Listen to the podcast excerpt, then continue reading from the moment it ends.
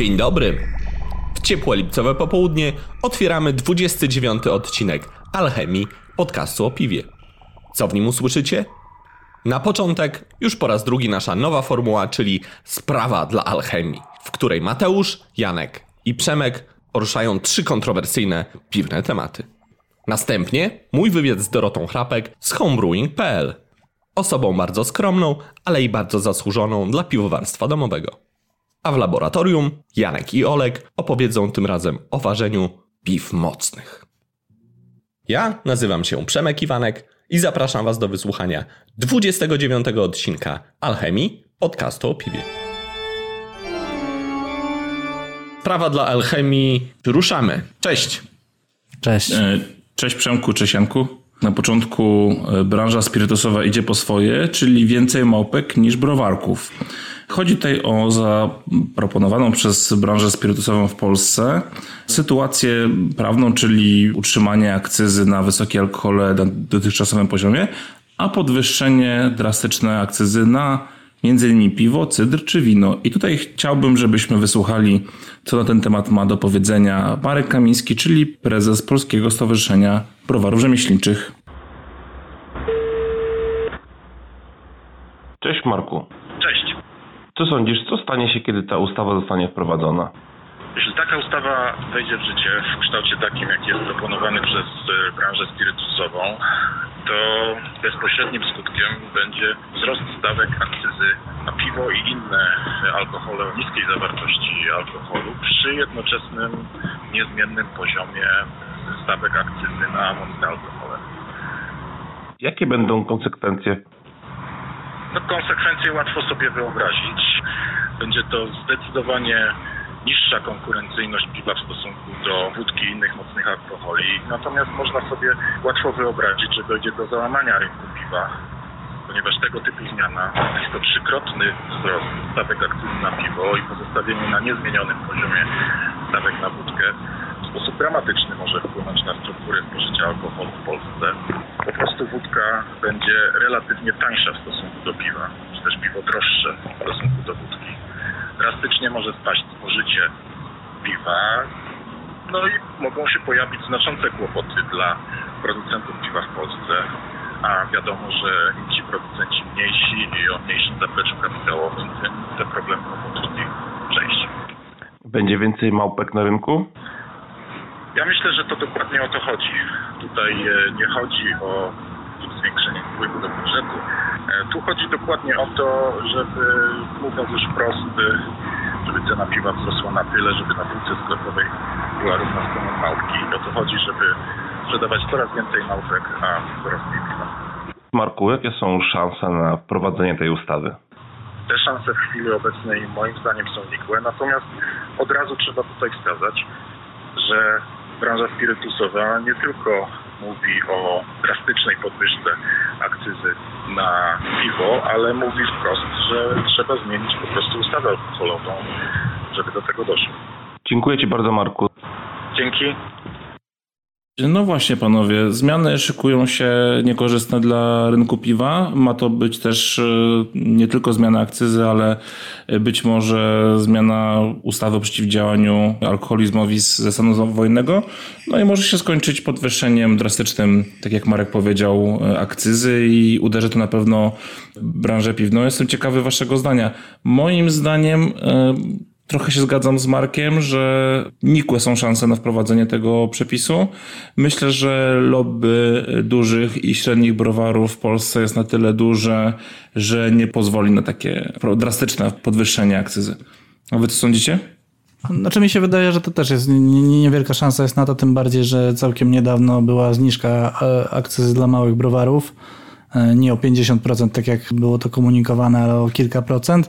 A poza tym wydaje mi się, że wbrew pozorom taka obniżka akcyzy, znaczy podwyżka akcyzy dla browarów nie do końca byłaby krzywdząca dla branży piw rzemieślniczych akurat, dlatego że sama akcyza e, w piwie rzemieślniczym to jest niewielki procent e, ceny e, na półce.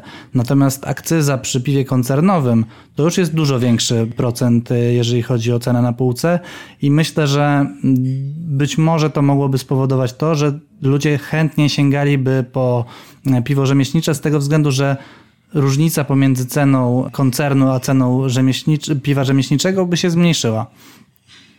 No właśnie, Ale... bo taki harnaś mógłby nagle kosztować po nawet 4 zł e, w dyskoncie, gdzie niektóre e, piwa rzemieślnicze e, czy, czy regionalne są w takich cenach sprzedawane. No ja myślę, że byłby płacz straszny, jak już teraz są problemy z tym, że 16 zł to za dużo za pilsa rzemieślniczego, to jakby skoczyła ta cena, nawet chociaż trochę, to byłby jeszcze gorszy płacz. To tak mówię pół żartem, pół serio. Jedyna dobra rzecz, która by się mogła wydarzyć, to zmiana tej ustawy, która wiadomo, że jest zła. Pytanie, czy zmieniłaby się na lepsze, ale zgadzam się z wami, wydaje mi się, że to się nie stanie po prostu. Dobra, ja przygotowałem taki temat, który zahacza o ilość festiwali, dlatego że mm, byłem, wystawialiśmy się jako Browar Monsters na 100% Craft w ostatni weekend 28-29 lipca. I w tym samym terminie był festiwal w Warszawie, festiwal lotny, był festiwal zdaje się w Radomiu, pierwszy festiwal rzemieślniczy w Radomiu i był festiwal w Toruniu. I Moje pytanie jest, czy uważacie, że to dobre, że tyle wydarzeń jest w jednym momencie, czy to złe, czy to wpływa jakoś na frekwencję? Co o tym sądzicie? Mi się wydaje, że to jest naturalna kolej rzeczy, że skoro browarów powstaje coraz więcej i w lawinowej ilości, to i tych imprez będzie powstawało coraz więcej. Już ich jest bardzo dużo, zwłaszcza w sezonie. No a sam chyba lotny festiwal w Warszawie pokazał, że te browary e, rzemieślnicze małe, często kontraktowe, chcą się też wystawiać na festiwalach, bo też mają tego piwa sporo. Jest to dobry przyczynek ku temu, żeby się po prostu, krótko mówiąc, ich pozbyć i sprzedać i zarobić. No ja mam wrażenie, że tych festiwali jest dużo i nie wiem, czy nie trochę za dużo. Ja mam z tym problem taki, że widzę taką pewną obawę, że w Polsce rynek, który nie jest za bardzo dojrzały, troszkę działa na zasadzie mód i ja bym bardzo nie chciał, żeby nagle się, że tak powiem, wyprztykać, żeby teraz było tysiąc festiwali, a za dwa lata, żeby już nie było nic, bo nie będzie to modne. I taką widzę jedynie, taki widzę jedynie problem. Poza tym na festiwalach to już od dawna wiadomo, głównie zarabiają organizatorzy festiwali, także. No właśnie, ja to chciałem dodać, że trochę boli mnie to, że lepszym interesem jest organizacja festiwalu, a nie wystawianie się na nim. I to, to mi się średnio podoba i mm, myślę, że podobnie jak ty, że jest tego troszeczkę za dużo, że jednak tych ludzi, którzy chcą przyjść, napić się dobrego piwa, tych wtajemniczonych, jest na tyle mało, że im więcej tych festiwali będzie, tym one będą mniej atrakcyjne dla browaru, a im mniej będą atrakcyjne dla browarów, tym mniej tych dobrych browarów się będzie wystawiać. I tu upatrywałbym bym jakiegoś problemu. Rozwodnić się to wszystko.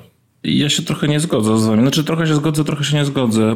Na pewno zgodzę się z tym, że tych, tych festiwali, gdzie wystawiają się naprawdę dobre i znane marki, faktycznie już jest dużo i chyba y, będzie ciężko jakiemuś nowemu tworowi się w tej chwili wbić, ale takich festiwali na zasadzie festynu, gdzie nie będzie standardowo, jak to było dotychczas, piwo koncernowe czy, czy jakieś regionalne, tylko właśnie rzemieślnicze i gdzie nie będą tylko birgice, ale głównie może trochę przypadkowi ludzie, może trochę ludzie, którzy z ciekawości gdzieś widzieli, że było ogłoszenie, że o, jakieś u nas w mieście jest e, festiwal piwa rzemieślniczego i z ciekawości pójdę zjeść sobie kiełaskę i wypić sobie jakiegoś, jakiegoś innego piwa niż e, piję na co dzień. I myślę, że takich festiwali lokalnych i regionalnych będzie wyrastało coraz więcej. Sam chyba dobrze docent to zauważył, że w Warszawie jest już dosyć duże natężenie, jeżeli chodzi o festiwal, jakim jest Warszawski Festiwal Piwa, gdzie się wystawiają naprawdę najlepsze browary, że jest już festiwal w formule płacisz raz, degustujesz ile chcesz, czyli festiwal piwarów domowych. No i teraz był czas na ten lotny festiwal piwa, czyli trochę na, takie, na taką potańcówkę, na taki trochę festyn. No pytanie, jak osądzą to osoby, które tam się wystawiały to? Mnie interesuje. To Ja- będzie ja najlepszy tego nie wiem. Nie- lakmusowy. Nie rozmawiałem z ludźmi z festiwalu lotnego. Wiem, że ceny wystawienia były bardzo duże, frekwencja była taka sobie, więc myślę, że, że mógł być problem ze zwrotem wkładu, który trzeba było zrobić. Natomiast e, zgadzam się z tym, co mówi Mateusz, że właśnie jeżeli chodzi o lokalne, małe imprezy, to jest to super pomysł i utwierdziłem się tym w, w tym przekonaniu, będąc właśnie na 100% Craft, gdzie tak naprawdę to nie jest festiwal, tak jak to się nazywa, tylko to jest bardziej piknik, gdzie ludzie przychodzą z rodzinami, gdzie wbrew pozorom wcale nie ma dużo ludzi z Warszawy, tylko jest z okolicznych małych wiosek czy małych miasteczek Błonia. Przychodzą ludzie, którzy są zupełnie niezaznajomieni z craftem i chcą się napić jakiegoś piwa, bo słyszeli, że, że tutaj jest jakieś inne piwo, tak? I rzeczywiście przekonują się, wracają, nawet potrafią pić. Mieliśmy na kranie imperialną IPę zbreconą i nawet to im smakowało. Także wydaje mi się, że w takich właśnie małych, lokalnych imprezach, nie mówię, że to chodzi o, konkretnie o ten 100% craft, ale w takich właśnie małych e, imprezach jest siła, żeby przekonać tego, tego niewtajemniczonego, tego tak zwanego Janusza. Wiecie, też mm, to jest otwarty rynek. Jeżeli komuś się podwinie noga, czegoś nie dopilnuje, zrobi za sobą promocję i browary, które płacą mniejszą albo większą kasę za stoisko, nie będą chciały kontynuować tej współpracy, to po prostu taki festiwal się skończy. To jest chyba taki naturalny proces, który na rynku odbywał się, odbywa i będzie się odbywał. Ja się muszę zgodzić z Jankiem. Lokalność myślę, że jest i będzie w cenie. To jest dobra rzecz. Ale mam jeszcze jeden materiał dźwiękowy na temat festiwali. Podesłał mi go człowiek podpisany jako lotny duch minionej epoki, który twierdzi, że ma parę dobrych festiwalowych rad.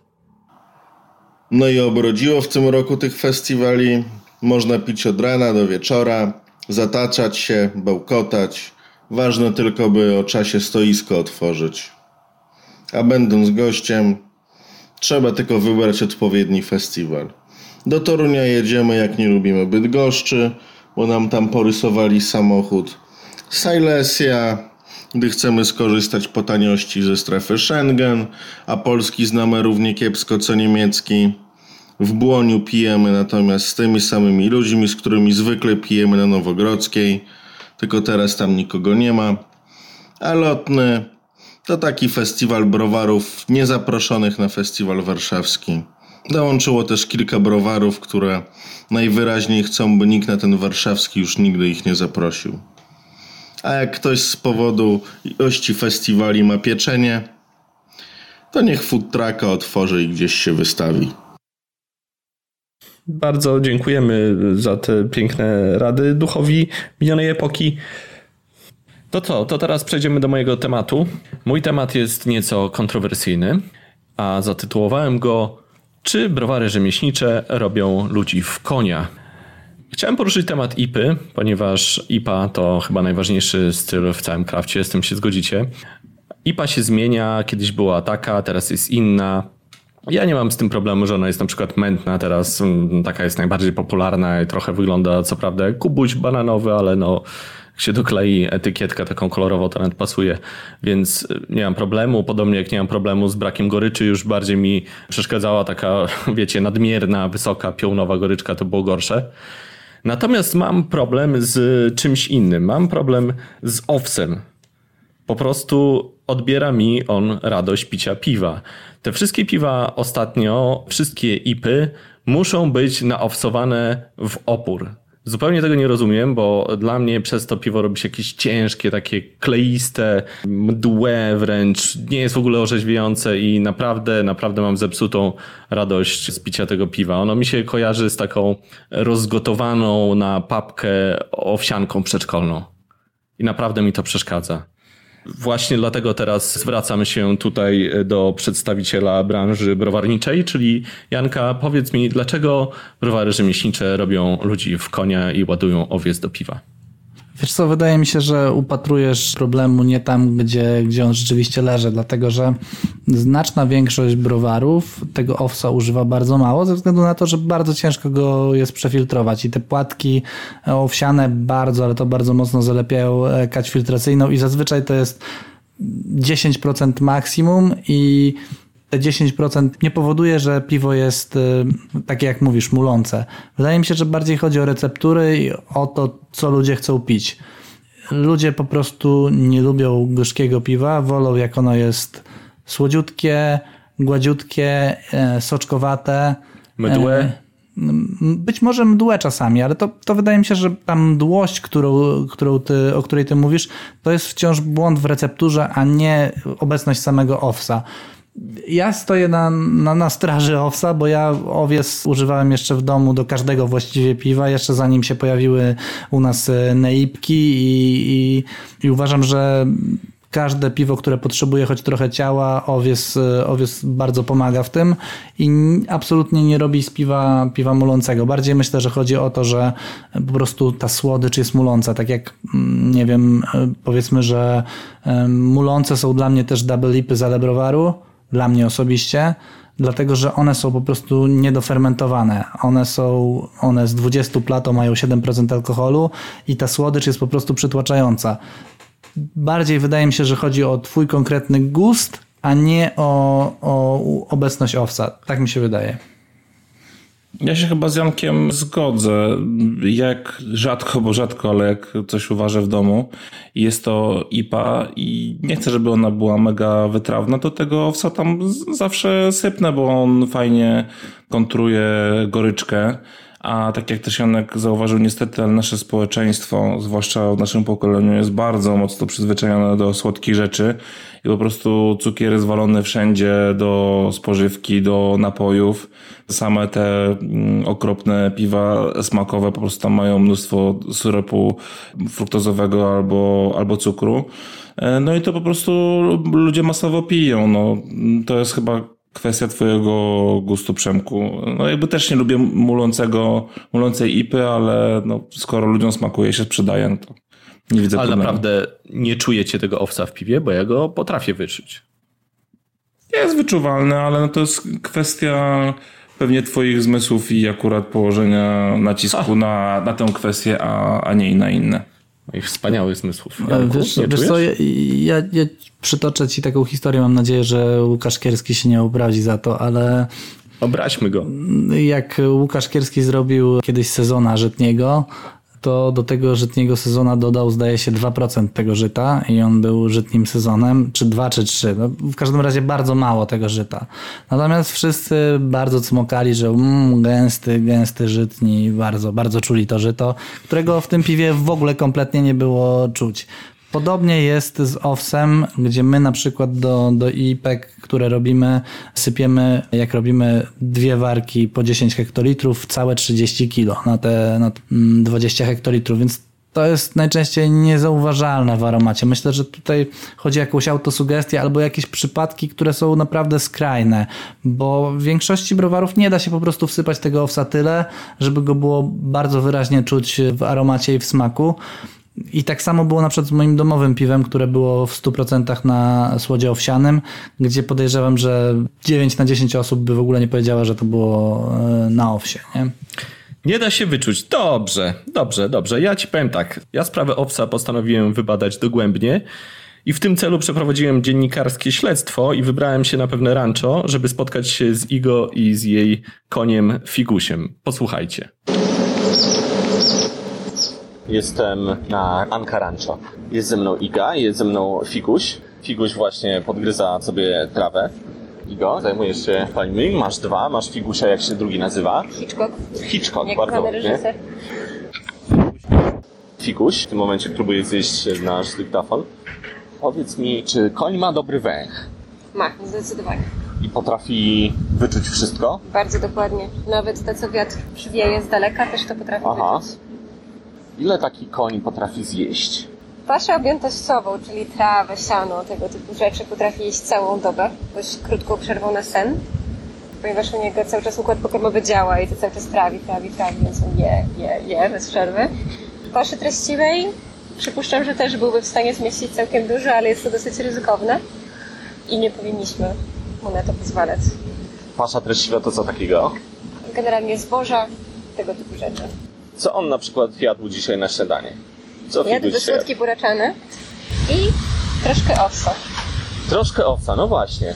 Czyli zgodziłabyś się z takim twierdzeniem, że koń lubi owiec? Zdecydowanie. A możemy zrobić krótki test? Możemy? Super, to idę po trochę owsa dla figusia. Konie nie odgryzają ręki raczej, nie? Nie. Nie ma takich przypadków? Kołkęstość. Podkład. Bo ja jestem bardzo przyzwyczajony do moich rąk. Tu nic nie mam, a tutaj? O, mam trochę owsa. A, a, a, dobra. Nie odgryzł mi ręki. To Kota też się zainteresowała. Chyba mu smakuje. Jak koń wyraża emocje? Że mu się coś podoba na przykład? ma bardzo skupiony wzrok na tej rzeczy, postawione uszy i ewidentnie dąży w tym kierunku, tak jak teraz podąża za twoją ręką, szukając owsa. Podobał mu się ten owiec. Oj, zdecydowanie. Nawet zostawił trawę. Mam jeszcze jeden test. Czy zgodziłabyś się, żebyśmy sprawdzili z jego dobrym węchem, czy odkryłby, czy w piwie jest owiec? Możemy spróbować. Okej. jestem ciekawa wyniku. Zatem dyktafon też go bardzo interesuje. Uwaga, będę otwierał piwo. Figuś już ma nos tuż przy nim. Powiesz mi, Igo, jak zareagował? Czy się ucieszył? Dobra, Figuś. Piwo jest blisko nosa konia. No jest, na razie jest Wącha. bardzo zainteresowany, bo to Jest bardzo nowego. zainteresowany. Nie zna tego jeszcze. Myślisz, że mu się to podoba? Na razie cały czas bada. Ale jest bardzo zaintrygowany. Wydaje mi się, że wyczuwa owiec. Zgodzisz się z tym? Ciężko już powiedzieć. Ale na pewno jest, jest bardzo zainteresowany, bo ciągle wącha. Im uszy ma coraz bardziej do przodu. To moje ostatnie pytanie. Czy zgodzisz się z twierdzeniem, że owiec jest dobry dla konia? W ograniczonych ilościach tak. Dziękuję Ci bardzo, Igo. Dziękuję Ci bardzo, Figusiu. I dziękuję Ci bardzo, e, interesująca się wszystkim Kozo. Dziękuję bardzo. E, e, e, więc jak, jak widzicie, moja teza została udowodniona w tym nagraniu. Krótko mówiąc, owiec jest dla konia, więc nie dodawajcie, moi drodzy piwowarzy, owsa do piwa, bo to nie ma sensu. A ja mam apel do wszystkich y, koni, które słuchają alchemii, żeby pozdrowiły Przemka i Iwanka na końcu. Czy konie mnie słyszą? Wasze argumenty zostały całkowicie zbite, moi drodzy, i niestety musicie się z tym pogodzić, że IPA jest dla konia. Jeśli zgadzacie się z tym, zrobimy krótkie głosowanie, kto jest za IPą z owcem, a kto jest przeciw. Jeśli zgadzacie się ze mną, hashtag owiec dla konia. To co, przechodzimy teraz do newsów, Mateuszu? Tak, na początku informacja o tym, że ukazał się nowy przewodnik browary w Polsce wydawnictwa iX albo 9, nie wiem jak to się dokładnie czyta, ale na stronie tego wydawnictwa możecie zamówić książkę. W Amsterdamie powstaje Reinbier, czyli piwo ze zbieranej deszczówki. Więcej na mambiznes.pl. Czy ty, Janku, kiedyś y, myślałeś, żeby wykorzystać wodę z deszczówki w browarze do robienia piwa? No, myślę, że to zupełnie mija się z jakimkolwiek sensem, m, głównie dlatego, że deszcz jest, e, ma odczyn kwaśny, więc, więc myślę, że ciężko byłoby z filtracją. No, ciekawe, jak oni to zrobią. Wielki powrót zielonogórskiego Hausta. Ożył ich fanpage, na którym informują, że wracają z ogródkiem na miejskim deptaku. Na razie uruchamiają browary od nowa, a do czasu startu będą serwowali swoje piwa uważane kontraktowo w browarze Bartek. Przemku, może powiesz trochę o twoim e, evencie, czyli o konferencji cydrowników rzemieślniczych? Tak, odbyła się konferencja, która moim zdaniem wyszła całkiem udanie i sporo przyszło osób, które są zainteresowane cydrem, sporo cydrowników, pojawiły się również media, także moim zdaniem jak najbardziej konferencja na plus. Główna rzecz, która bardzo mnie ujęła, to definicja cydru rzemieślniczego. Myślę, że piwowarzy też powinni e, bacznie nadstawić uszu, bo to jest najkrótsza i najbardziej e, celna definicja, jaką słyszałem na uszy, a mianowicie brzmi tak, autor Marcin Wiechowski, Kwaśne Jabłko. Cydr rzemieślniczy to nie jest cydr przemysłowy. Kropka. Także myślę, że spotkanie było bardzo owocne. No i cóż, myślę, że będziemy kontynuować. I na koniec newsów szczypta polityki. Mieszkańcy miasteczka Ostritz Saksonii wykupili całe piwo, aby uczestnicy festiwalu neonazistowskiego nie mogli uzupełnić zapasów. Więcej na euroactive.pl.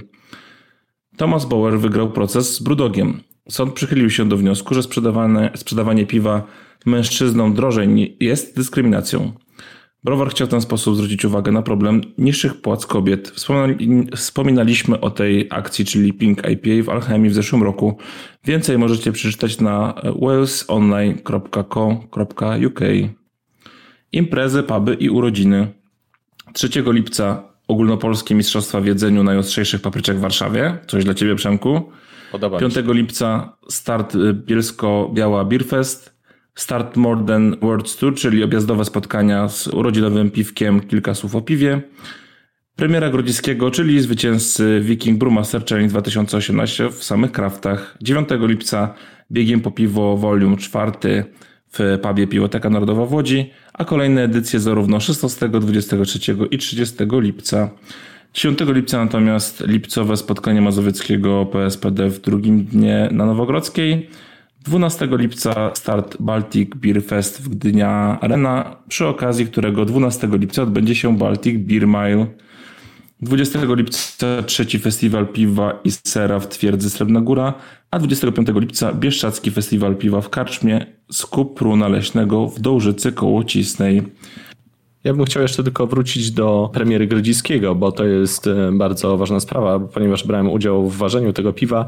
Piwo będzie nie tylko w samych kraftach, ale również w knajpach w całej Polsce, także 5 lipca zajrzyjcie tam, ponieważ jest to piwo charytatywne i dochód z niego będzie przeznaczony na rekonwalescencję piwowara z browaru Jan Olbrach, który e, miał dość poważny wypadek. Także warto wypić zdrowie piwowara z Olbrachta. Konkursy piw. 20-21 lipca szósty międzynarodowy konkurs piw domowych w Chorzowie. 2-3 sierpnia siódmy warmiński konkurs w Olsztynie. 3 sierpnia pierwszy raciborski KPD w Browarze Racibórz. I 30-31 sierpnia ósmy międzynarodowy cieszyński KPD.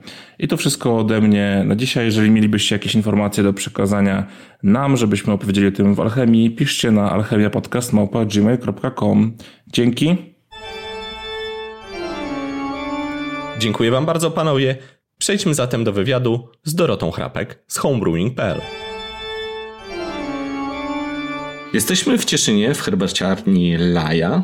Jest ze mną Dorota Chrapek. Cześć Doroto. Cześć. Dorota jest blogerką, właścicielką sklepu homebrewing.pl, piwowarką, edukatorką piwną. A, co ja tu jeszcze myślę? Fanka piwa. Tak, dokładnie. O czym zapomniałem? Nie, no chyba wystarczy. Już dużo tego. Dobrze. To zaczynamy od samego początku, jak zwykle. Skąd się u ciebie w ogóle wzięło piwo w życiu? Piwo w życiu. W życiu to nie pamiętam, ale tak naprawdę zainteresowanie piwowarstwem zaczęło się na studiach. Zaczął się na studiach od praktyk. W zasadzie w- w Krakowie przy ulicy Lubicz był browar należący w tamtym czasie do browaru Okocim, ale to był bardzo stary browar. Browar Lubicz. No, on się na, to już był jako Okocim funkcjonował. Tak, teraz jest jako Lubicz, natomiast kiedyś to faktycznie były stare piwnice, no, generalnie stary browar. I tam miałam miesięczne praktyki. No i od tego się tak zaczęło zainteresowanie, to było po pierwszym roku studiów, a studiowałam technologię żywności i od tego chyba się zaczęło. Później tam parę jakichś wycieczek gdzieś po browarach, no i generalnie mnie wciągnęło piwowarstwo. Chyba nawet bardziej piwowarstwo niż samo piwo. A kończąc, kończąc studia zaczęłam pracę w browarze Belgia. To był wtedy nowy browar, czy on już istniał od jakiegoś czasu? Nie, nie, to był nowiutki browar, to był taki ultra nowoczesny browar. To był najnowszy podobno browar w Europie. Faktycznie z nowymi technologiami, zbudowany praktycznie od podstaw, także naprawdę zbudowany zresztą przez Belgów, bo to było on się mieścił gdzieś w Kieleckim, dobrze pamiętam? w Kielcach. W Kielcach. Kielce, Kielce Dyminy, tak. I to był no, dość duży browar. Wybicie chyba 400 hektolitrów. Więc to tam zaczęłam pracę. Pracowałam najpierw jako piwowar na warzelni. Warzelany. Tak, warzelany. Tylko, że to oczywiście trochę inna praca niż faktycznie warzelany, na przykład tam, gdzie mówiłam w Okocimiu. Bo tutaj wszystko sterowane.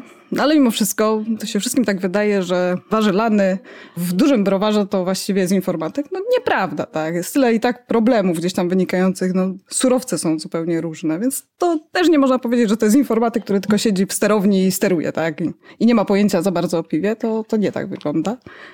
To na dodatek był browar należący do Belgów, bo to była grupa Palm, Mm, więc tam się sporo nauczyłam.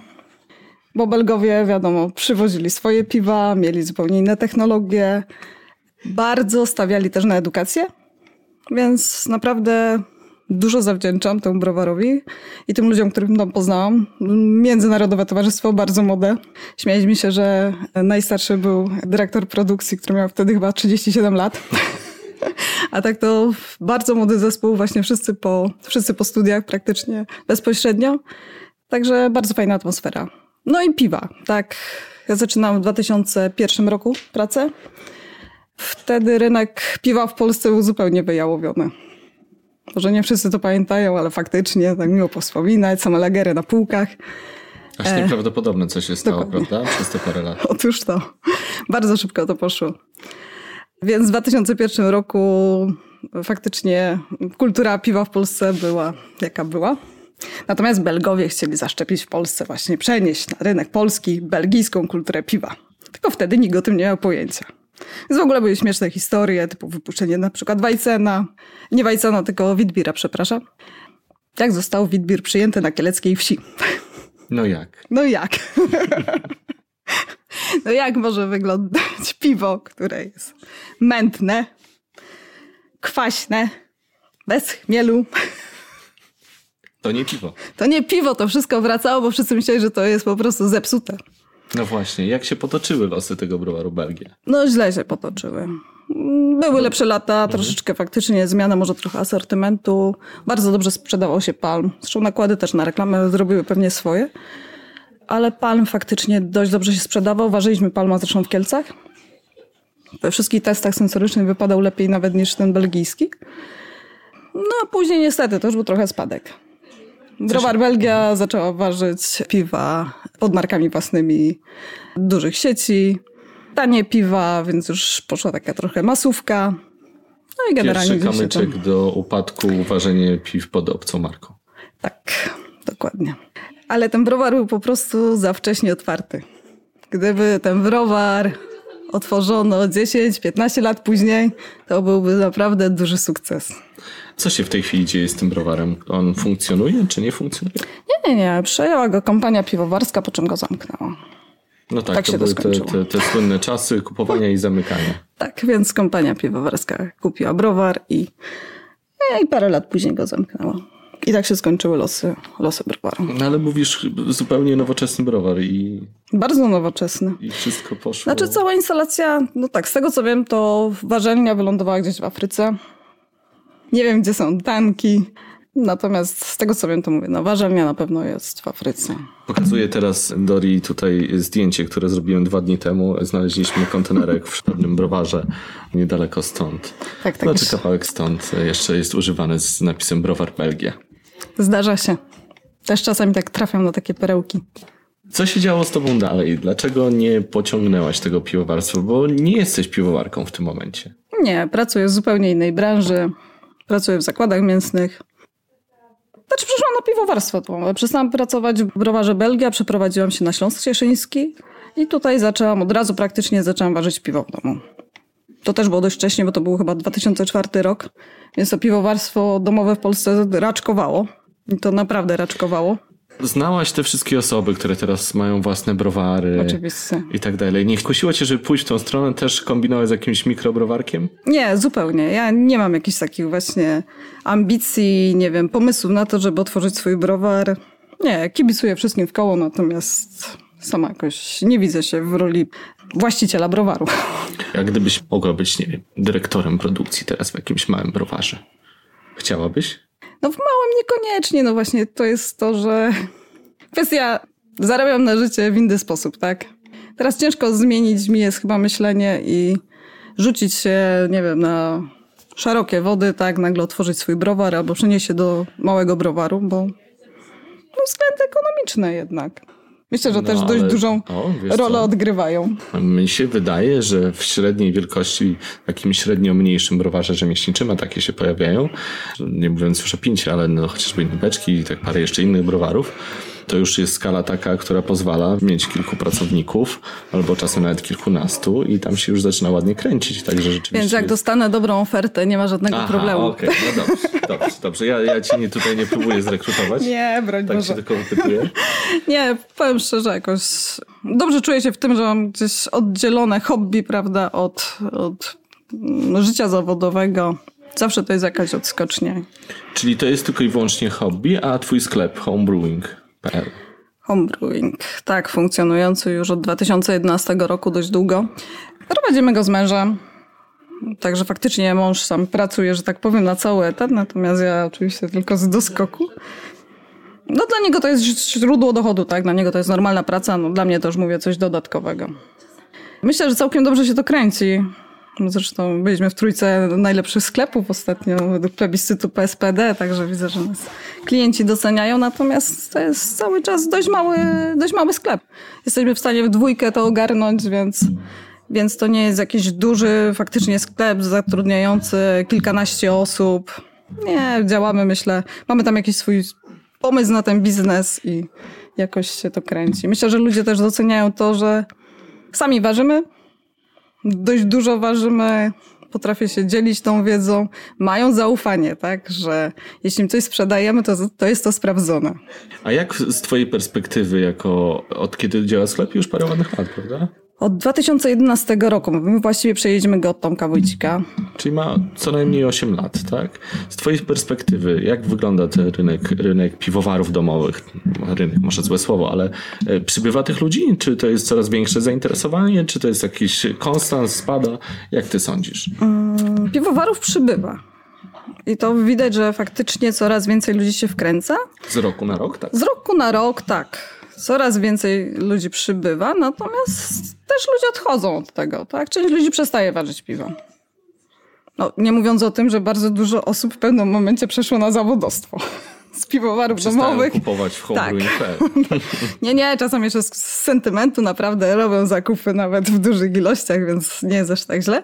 Ale faktycznie przeszli na zawodostwo i to jest dość duża grupa piwowarów domowych, która zaczęła ważyć w troszkę większych garnkach. Część gdzieś tam stwierdziła, że może kupić dobre piwo w sklepie, więc nie ma sensu ważyć w domu. I cały czas jest ruch, tak? Cały czas nowe nazwiska, cały czas ktoś dochodzi, ktoś odchodzi, także tutaj, ale wydaje mi się, że mimo wszystko cały czas jest tendencja wzrostowa. Kiedyś uważaliśmy, że tak nie będzie, tak? Że jeśli te piwa, jakieś ciekawe, będą ogólnie dostępne, że można iść nie wiem, do sklepu na stację benzynową i kupić kraftowe piwo w przeróżnych stylach, to nikt nie będzie chciał ważyć w domu, bo po co? Skoro dobre piwo dostanie w sklepie. Natomiast to tak nie działa. To działa w ten sposób, że każdy chce uważać to samemu. Uważa, że zrobi sobie takie piwo, jakie chce, jakie lubi. I faktycznie jest tendencja wzrostowa, nie spadkowa. Myślę, czego że się będzie się, obawialiśmy. będzie się dalej rozwijać. Myślę, że tak.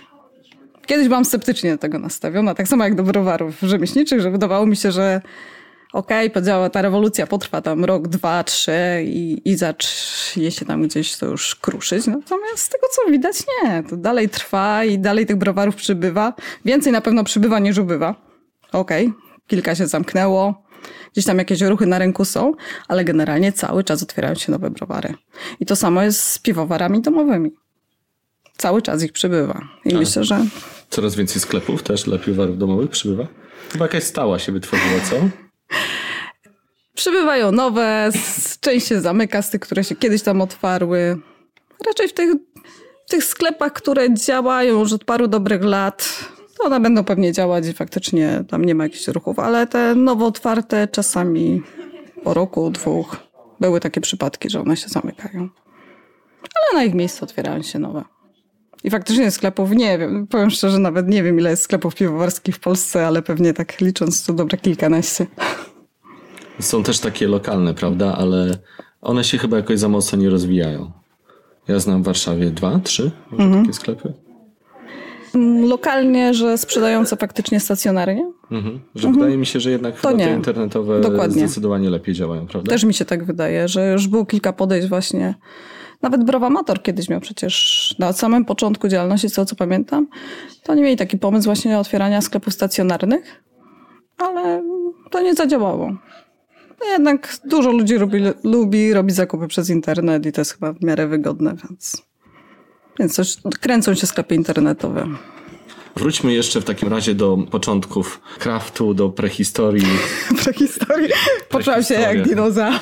Tak, właśnie ostatnio Rafał Kowalczyk do, do Piotra Wypycha powiedział e, dinozaur craftu, więc jak można po, po siedmiu latach zostać dinozaurem. Tak.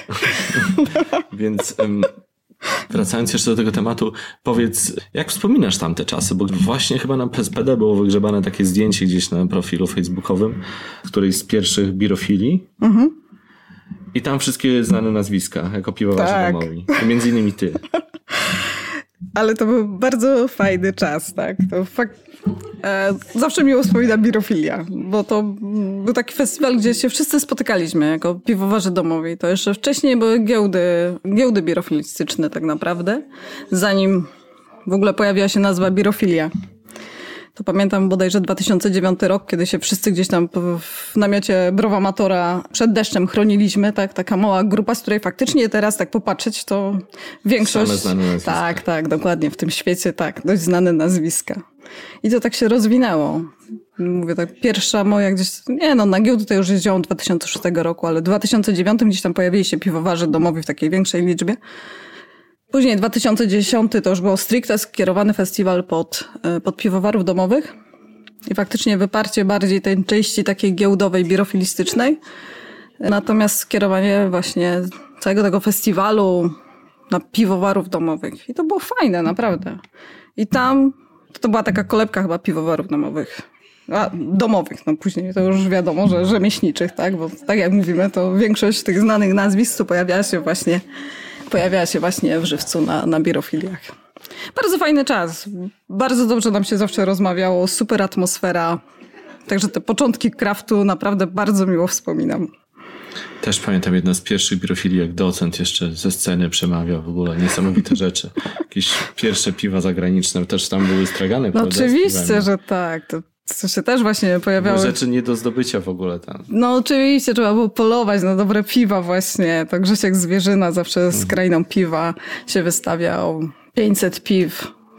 To, to naprawdę było szaleństwo w tamtym To czasie. zagranica, takie rzeczy, które teraz pewnie jeszcze ciężko kupić. Tak, dokładnie. Wspaniałe czasy. No dobrze, zobaczysz, że będzie takie wielkie zdjęcie kiedyś na w ramce oprawione będzie wisiało.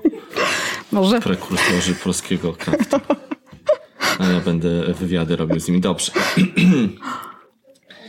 Powiedziałaś o edukacji, że to jest dla ciebie ważna sprawa.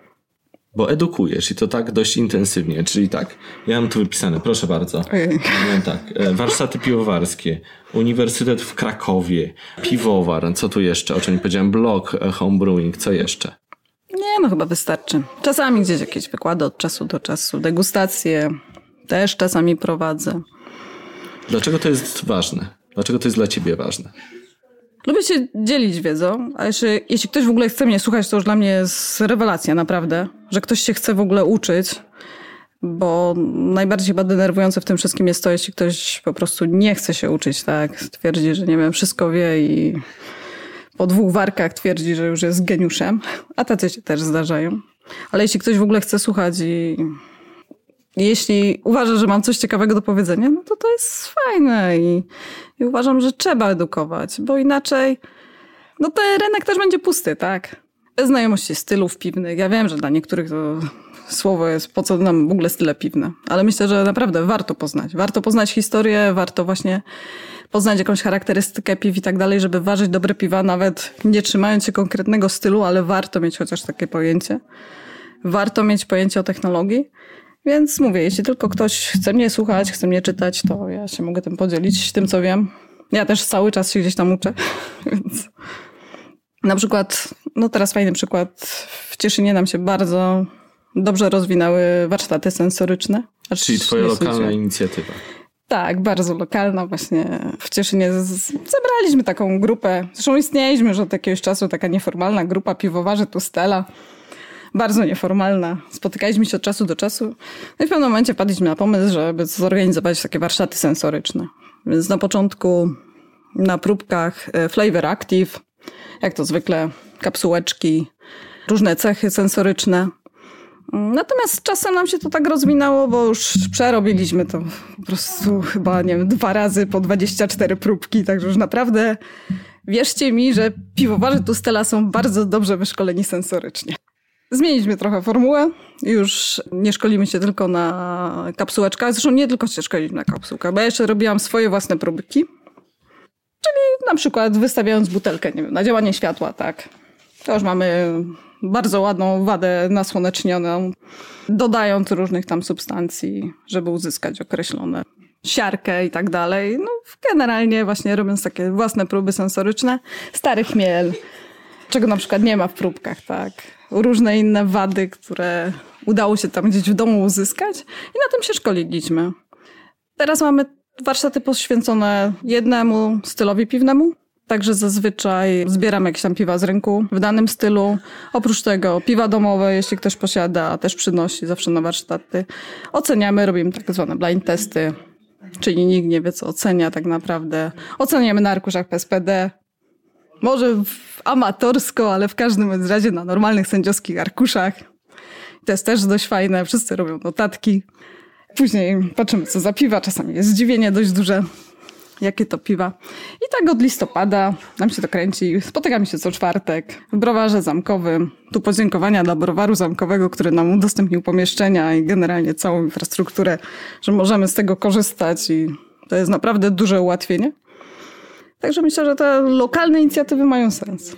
Pomyślałem sobie, że może ja źle postawiłem pytanie, że zapytałem, dlaczego ty chcesz użyć, a może powinienem zapytać, dlaczego ludzie chcą się o tym dowiadywać, bo jest, zobacz, zainteresowanie w społeczeństwie mhm. tematem Bardzo duże. piwa. Bardzo I, duże. I rozszerzaniem swojej wiedzy. Tak. Dlaczego tak się dzieje? Skąd to się w ogóle bierze? Czyż to jest, zobacz, nie masz jakichś warsztatów, nie wiem, mleka. No nie, nie, nie ma. Ja mówię, ja pracuję w branży mięsnej, nie ma też No właśnie. takich- No bo piwo jest fajnym tematem, tak. Po prostu. Tak po prostu. Ta branża jest naprawdę ciekawa, ona jest zupełnie inna od wszystkich. Ja trochę przeszłam tych branż przemysłu spożywczego. Pracowałam w kilku zakładach, z kilkoma współpracowałam w różnych branżach. No, a branża piwowarska jest naprawdę odmienna. Ludzie się spotykają, wymieniają doświadczenia. To nie jest zamknięta branża. Każda inna branża, mam wrażenie, że jest po prostu zamknięta. Gdzie się nie wymieniają informacjami, tak? Każdy gdzieś tam nie ma wycieczek, na przykład o, o właśnie mleczarniach, czy też zakładach mięsnych. We Francji pewnie by były. Jakichś Być może. Tak, nie? ale to starych, jakichś tam tradycyjnych, żeby pokazać, że tak się to robi. Natomiast w Polsce nawet do dużych zakładów w jakimś tam określonym czasie i tak dalej można wejść, tak? Są wycieczki. W innych branżach tego naprawdę nie ma. No i nie ma takiej, takiej atmosfery, tak? Takich spotkań. To Owszem, są jakieś. Myślisz? Myślę, że po części tak. nie wiem, czy tylko alkohol. Ta branża zawsze chyba była tak troszkę, troszkę odmienna, troszkę inna od wszystkich pozostałych. A mówię, no trochę w przemyśle spożywczym pracuję, więc, więc tutaj widzę tą różnicę, że jednak ta branża się od, wyróżnia na, na plus, jeśli chodzi o takie stosunki międzyludzkie, to jak najbardziej. I wymianę doświadczeń. Doroto, masz dużo szkoleń, pracujesz dla uniwersytetu i tak dalej. Jaki jest stosunek mężczyzn do kobiet zainteresowanych piwem? To trochę domena jednak mę- męska, prawda? Oczywiście. Zdecydowanie więcej facetów się interesuje piwem niż kobiet. Zdecydowanie. Przejrzałam teraz na przykład wyniki eliminacji mistrzostw piwowarów i tak widzę, że kobiet jest niewiele. Jeśli są kobiety, to gdzieś w parach. Żadnej sędziny nie było tym razem w ogóle. O i to jest właśnie też ciekawe. I skąd to się bierze? Bo zobacz, jeśli chodzi o wino, No tak. to kobiet nie brakuje. Ale piwo zawsze było kojarzone jako męski trunek. Tak samo jak whisky na przykład. Wino ok, dla pań jak najbardziej. Natomiast piwo, to już nie mówię, że piwo zawsze jakoś tak miało, nie jest ciekawe, takie PR i takie właśnie, że A whisky też miało kiedyś nieciekawe, a nagle No, się stało jednak- oczywiście. rynkiem, a to przecież była, że tak powiem, bimber górali. No tak, no i piwo zawsze gdzieś tam jednak z mężczyznami jest skojarzone, nie z kobietami, w przeciwieństwie do wina. Myślisz, że to jest jakieś kulturowe, czy to jest po prostu kwestia na przykład wyboru smaków? Bardziej kulturowe chyba, mimo wszystko. Bo u mnie w domu moja druga połowa woli wino, a ja wolę piwo. Mimo, że doceniam dobre Różnie wino. bywa. Nie wiem, ciężko mi powiedzieć, naprawdę. Ale no mimo wszystko zawsze gdzieś takie uprzedzenie jest. Jak zaczynałam pracować w ogóle w browarze, to też taka ciekawa historia, bo też się zastanawiali, czy mnie w ogóle zatrudnić, no bo, Bo kobieta. bo kobieta. Znaczy zatrudnić tak, w laboratorium jak najbardziej. No właśnie. Mhm, ale nie do prawdziwej... Do Jeśli pani chce w laboratorium, że, może sobie pani przemyśli, czy jednak nie laboratorium. No nie, chcę pracować na produkcji, mnie nie interesuje laboratorium. No i to tak z taką pewną dozą, że jednak, ale później zatrudniali kobiety. Nie było z tym żadnego problemu. Jest trochę piwowarek, również w piwowarstwie rzemieślniczym, prawda? Także Jest. Od samego początku zresztą nawet. e, Dokładnie. I te dziewczyny, które się zajęły gdzieś tam piwowarstwem, to zazwyczaj już zostały i robią to bardzo dobrze, tak? Że już się wkręciły i Marusia, nie wiem, Agnieszka Łopata, nie wiem czy dobrze, czy źle. W każdym razie no, gdzieś tam te dziewczyny działają i, i myślę, że całkiem dobrze, dobrze sobie radzą w tym męskim świecie, bo faktycznie ten świat jest zdominowany przez facetów. Nie ma co ukrywać. No właśnie się tak zastanawiam, czy to przypadkiem nie jest ta preferencja trochę smaku jednak, wiesz? Być może tak, no jednak, że to gorzki. No może. Ja pamiętam na birofiliach, to większość dziewczyn właśnie wybierało, właśnie tam się cieszyły, z dużym powodzeniem się cieszyły lambiki.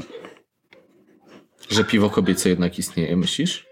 Bo ono nie jest gorzkie, tak? Bo lambik, o, okej, jest kwaśny, ale on nie jest po prostu gorzki. Zmora wszystkich e, barmanów. Poproszę piwo niegorzkie. Tak, dokładnie. Albo najlepsze ostatnio słyszałam, bezsmakowe. To ciekawe. Jesteśmy w Cieszynie, w trochę magicznym miejscu. Nie mówię koniecznie o tej kawiarni, ale e, ogólnie miasto jest dość specyficzne. Miasto dwóch narodów, podwójne miasto. Miasto blisko gór. Góry to jest trochę twoje zainteresowanie, tak? Gdzieś wyszperałem, tak czy nie? Nie, no tak, ja dość e, dużo czasu spędzam jednak biegając po górach, chodząc po górach. Ostatnio nawet na, ro na rowerze troszkę jeżdżąc gdzieś tam po górach, więc tak. Hobbystycznie jednak właśnie dużo czasu spędzam w górach. Tym bardziej, że mam bardzo blisko, więc ja jestem w stanie skoczyć przed pracą i przebiec nam te kilka kilometrów czy kilkanaście po, po górach albo skoczyć wieczorem, tak? Co tu jest po pracy. najbliżej Cieszyna? Ustroń, Wisła, Brenna, Bielsko. Bardzo dużo. To jest, a po drugiej stronie zresztą nawet nie, nie, nie dalej, bo to, to jest tyle co do Ustronia jest już Trzyniec, gdzie faktycznie Beskid Śląsko-Morawski. To jest cały Beskid Śląski, Beskid Mały. Jest naprawdę szlaków do biegania, poza szlakami jest naprawdę ogrom cały, więc jest co robić. A jaka jest twoja ulubiona góra? Gdzie najczęściej można Nie, spotkać no. Dorotę Chrapek, jak jedzie na rowerze? A to najczęściej to pewnie mała Czantoria, bo to tak jednak najbliżej. Byłem tam, byłem na górze. Tam coś jest, jakiś e, chyba krzyż czy coś takiego, tak? Na Nie, na samym szczycie, nie, na samym szczycie. Nie, nie ma. Ale byłem nie na ma, pewno ale- na Małej Czantorii. No, wielka Czantoria, no, tam już jest wieża widokowa, ale, ale tam mnie najczęściej można spotkać, bo faktycznie jest najbliżej. Równice. To są takie miejsca, gdzie mogę wyskoczyć po prostu mając chwilę tylko czasu. Więc nawet mówię, w tygodniu nie, nie stanowi to większego problemu. Zabierasz piwo na bieganie? Nie, nie, nie, ja tu oddzielam te sprawy i Bo teraz się bardzo często łączy. Nie wiem, Tak, wiem, no oczywiście, widzę. Bieganie, góry, tak, z piwem. Natomiast nie, mnie to w ogóle nie pasuje jakoś tak. Zresztą nie wyobrażam sobie wypić piwa i potem biegnąć. bo- Nie, odwrotnie. Odwrotnie, że po bieganiu na przykład No po, przy różnych biegach są piwo na końcu. Tak, ale ja zazwyczaj to bardzo szybko, tak, ja siadam w samochód, jadę, biegam, wsiadam z powrotem do samochodu, więc to tak mi nie, nie bardzo współgra gdzieś. Jak ktoś widział Dorotę na żywo, to widać, że jest bardzo żywą osobą i aż ją nosi tutaj nawet siedząc e, w fotelu, także już widzę, jak ona wskakuje do tego samochodu, Tak, tak. biegnie tej górze, wskakuje, znowu wskakuje. Doroto, ostatnie już ostatnie pytanie. Czego ci życzyć? Mm, Więcej czasu. A piwne jakieś życzenia masz? Nie, nie mam jakichś piwnych życzeń. Chciałabyś, żeby coś się jeszcze wydarzyło ciekawego? No oczywiście, ale nie, nie mam jakichś sprecyzowanych tak marzeń. To... I jedyne, czego sobie życzę, to mówię więcej czasu, bo naprawdę brakuje mi go i mam dużo pomysłów, dużo bym chciała zrobić rzeczy, natomiast ciągle gdzieś tam brakuje czasu, tak, bo no praca jednak, no, to jest praca na etat, zresztą pracuję w dużym zakładzie, no, nie zawsze to jest 8 godzin, bo jednak trochę trzeba czasu spędzić. Dużo się ruszam. Żeby się jednak wyładować energię, to jednak, jednak sporo jeżdżę na rowerze, gdzieś tam biegam, chodzę po górach i to mi zabiera też masę czasu. Więc chciałam mieć trochę więcej czasu na prowadzenie bloga na przykład, pisanie do piwowara, na jakieś takie rzeczy. To... A tego mi czasami brakuje. W takim razie życzę dużo więcej czasu Tak. na pisanie bloga i kopiowara. Dziękuję Ci bardzo za rozmowę. Dziękuję również. Piwa mocne. Jak się zabrać do ich uważenia? Opowiedzą zaraz o tym monstersi, czyli Janek i Olek. Przejdźmy zatem do laboratorium.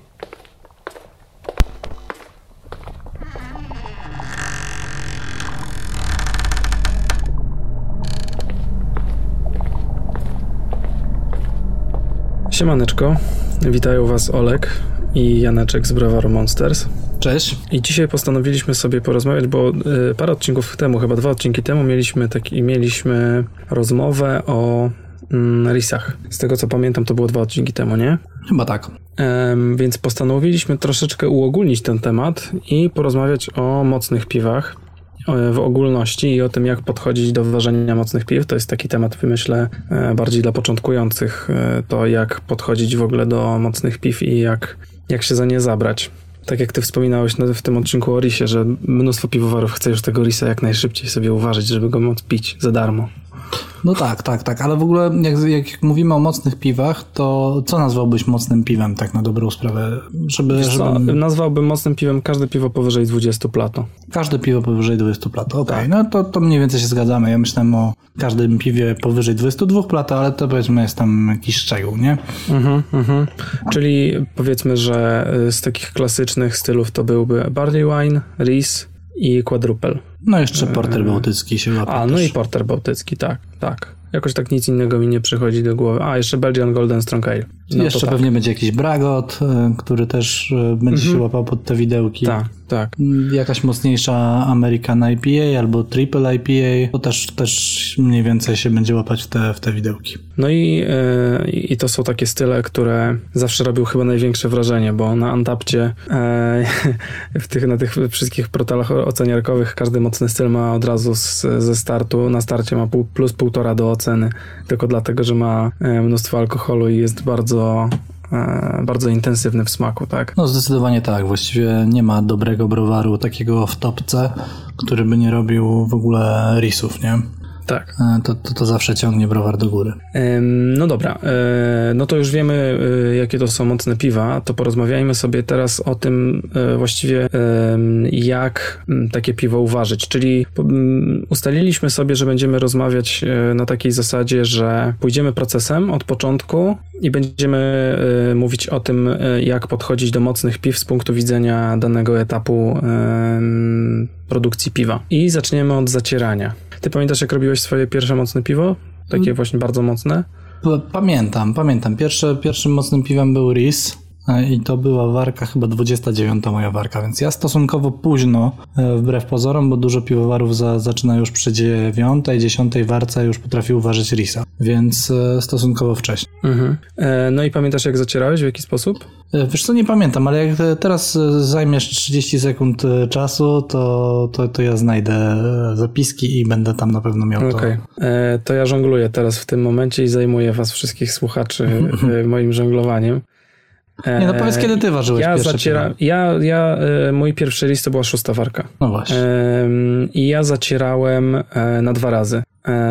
Czyli e, zatarłem najpierw połowę słodu potrzebną do uważenia tego piwa, a potem drugi raz zacierałem drugą połowę słodu. I to się nazywa zacieranie na dwa razy i wynika po prostu z faktu, że objętość kadzi zaciernej albo i filtracyjnej jest na tyle ograniczona, że po prostu musicie sobie podzielić e, wtedy warkę, na, znaczy właściwie zacieranie musicie sobie podzielić na pół, żeby zmieścić zacier e, do, do, do tej kadzi. No i ja właśnie tak w, te, w ten sposób robiłem. E, ale uważam, znalazłem. że to, no, no. Znalazłem No te, mów, swoje, no. te swoje zapiski. E, Ja to na pewno robiłem na raz i żeby było śmieszniej, do Mhm. tego Risa około 20 litrów, pewnie tam było tego z 18-19 litrów, e, zacierałem w swoim garnku e, emaliowanym, który chyba teraz ty masz zresztą. Mam, tak. E, I on ma 30 litrów i ja zatarłem te, tego Risa w, w garnku. Pamiętam, że bardzo się męczyłem z gotowaniem, bo wodę miałem pod sam rand. Mm, Znaczy właściwie zacier pod sam rand. Tej wody tam pewnie było niewiele ponad 2 litry na, na kilogram. E, No i to była udręka i teraz sobie jak myślę, że gdybym miał zrobić w tym samym garnku, to też zrobiłbym tak jak ty, czyli no dwa razy, no bo to, to jednak sporo ułatwia, a czasowo wyszłoby pewnie tyle samo, bo to co ja się na, napierdzieliłem z tym risem, to, to moje. Tak, no to znaczy wiesz co, to zacieranie na dwa razy też nie jest jakoś super e, ten, bo to naprawdę mnóstwo czasu tracisz na to, szczególnie jak masz tylko jeden garnek, nie? To już masz e, właściwie trzy godziny z głowy. No tak, a później musisz jeszcze zagrzać to, co ci wystygło do, do gotowania, tak, bo tak. no rzeczywiście. No ale to jest metoda, którą można w, w miarę łatwy sposób i część browarów właśnie tak robi, że e, browarów komercyjnych, że, że zacierają właśnie w ten sposób, że zacierają to na dwa albo nawet na trzy razy, tak żeby tej gęstej brzeczki przedniej uzyskać jak najwięcej. No tak, tak, tak. Rzeczywiście w browarach, właściwie nie znam browaru, który by, który by robił risa na raz, żeby miał tak. takie możliwości. Zazwyczaj to jest rozłożone na kilka ważeń, w zależności od tego, jakie mają możliwości mm, sprzętowe. sprzętowe. Mm. No właśnie, ale ty wspomniałeś też o ważnej rzeczy, a mianowicie o gęstości zacieru, bo często też jest tak, że żeby zmieścić w ogóle ten zacier w garnku, to korzysta się z, mniejszej, z mniejszego stosunku wody do słodu niż zwykle. Zwykle stosujemy 3 do 1, 3, 3 części wody na jedną część słodu masowo. 3,5 litra, 3,5 litra to jest taki standardowy zacier. Tak? Tak, okay, ja tak, zawsze tak, 3 tak. stosuję. Naprawdę? 3. No. To bardzo dużo musisz wysłodać generalnie w takim razie. Czy ja wiem? Nie wiem, przyzwyczaiłem się, że 3 i zawsze 3. Okej. Okay. Okej, okay, ja, ja to właśnie 3 litry albo tam 2,8 bym właśnie polecał do Risa dopiero. Bo to, e, sorry, że ci wszedłem w, słowo, no, nie, ale jak już zacząłem gadać, to, e, to nie tylko chodzi o to, żeby zmieścić coś do garnka, ale chodzi też o to, żeby zagęścić tą brzeczkę przednią, żeby ona miała jak najwyższy ekstrakt, nie? No tak, tak, tak, tak, tak. E, no więc na przykład u mnie to wypadało czasami 2, czasami 2,5 e, do jednego. To mi się dwa na pewno nie zdarzyło. Dwa, dwa i osiem, no, dwa i siedem to, już to jest, Dwa to już jest rzeczywiście taki, wiesz, hardcore, nie? E, w sensie mieszania i, i w ogóle e, zacierania, bo e, wbrew pozorom ta woda musi być jej dosyć sporo, żeby to zacieranie było łatwe. Bo jak jest duża, duże stężenie cukrów, to już nie pamiętam dlaczego, ale przez to chyba, no, no ale mm, Dlatego to zacieranie jest utrudnione i może być, trwać dłużej. I być mniej wydajne. I być mniej wydajne, tak. Tak. To w, Więc... ogóle, to w ogóle, jeżeli chodzi o wydajność, to trzeba tutaj na, nadmienić to, że e, przy piwach mocnych trzeba założyć niższą wydajność. Ona nigdy nie będzie taka sama jak przy na przykład ważeniu dwunastki, nie? E, zawsze tak. ta, ta, ta wydajność o 5-10% nawet spada. No u mnie o, czasem, no, o 10, w ekstremalnym przypadku o 15 mi spadła, ale to przy japońskim. No tak, to jeszcze inny kaliber. Tak, no, bo i to, to, ten spadek wydajności ma też związek z tym, że e, nie wysładzacie do, do końca, że wysładzacie do jakiegoś tam poziomu, E, i kończycie wysładzanie, nie wiem, na, na 10 plato, na przykład jak wam leci z, e, mm, z wysładzania i kończycie wtedy wysładzanie i tylko tą brzeczkę przednią dajecie do gotowania. Dlatego, żeby uzyskać ten jak najwyższy ekstrakt, żeby jak najkrócej, żeby krócej gotować po prostu, prawda? Tak. No i, i po tym zostają wam wody wysłodkowe i teraz są dwie szkoły. E, można kontynuować zacieranie i zacierać w tych wodach wysłodkowych z poprzedniego zacierania, albo te wody wysłodkowe y, z, zacierania u, wykorzystać do uważania drugiego piwa. I wielu piwowarów tak robi. Czy ty tak robisz? Zdarzyło mi się tak zrobić dwa razy, ale to nigdy, te, te piwa z, z, wysło, z wód wysłodkowych nigdy nie były dobre. To były jakieś takie...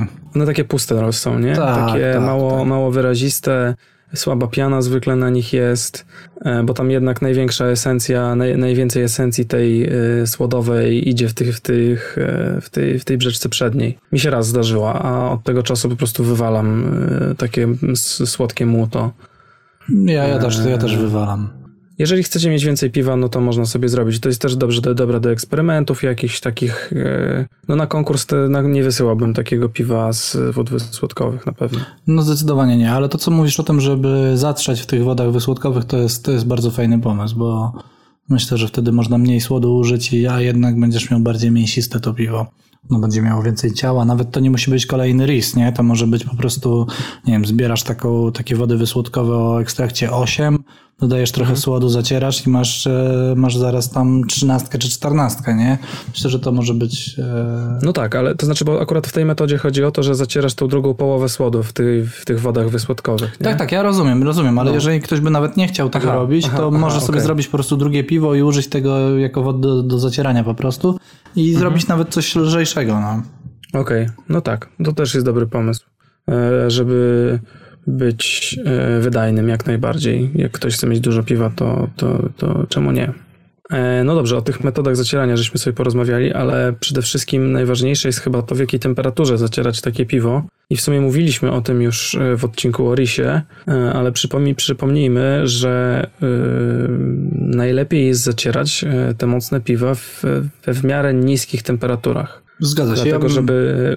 No, no. Ja bym zalecał po prostu zacieranie o stopień ponad, y, temperatu, po, ponad temperaturę klejkowania słodu po prostu, czyli Mhm, będzie jakieś 65-66 stopni, bo jednak y, i tak z większości słodów karmelowych i specjalnych będziemy mieć dużo cukrów skomplikowanych, które, mm, których drożdże po prostu nie przejedzą i tak będzie sporo słodyczy. Tak, tak, więc staramy się jednak e, te, w- to odfermentowanie zwiększać, żeby, żeby nam, no żeby za słodkiego piwa po prostu nie uzyskać, bo i tak dużo cukru, tak jak powiedziałeś, zostanie z, ze słodów wszelakich, e, więc nie dokładajmy jeszcze, jeszcze dużo dodatkowych, prawda? Tak, tu jeszcze jak jesteśmy przy zacieraniu, to y, warto byłoby dodać, że czas zacierania też warto jest przeciągnąć.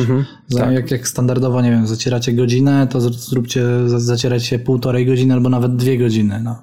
Ja risy często za, zacieram po prostu dwie godziny.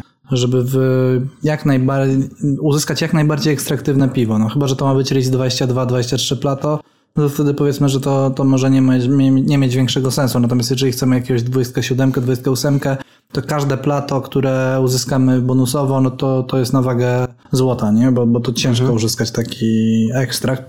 Tak, tak, tak. Szczególnie jak się długo nie gotuje. Otóż to. Em, zastanawiam się, ale, nie, to sobie później o tym przy, przy odfermentowaniu porozmawiamy.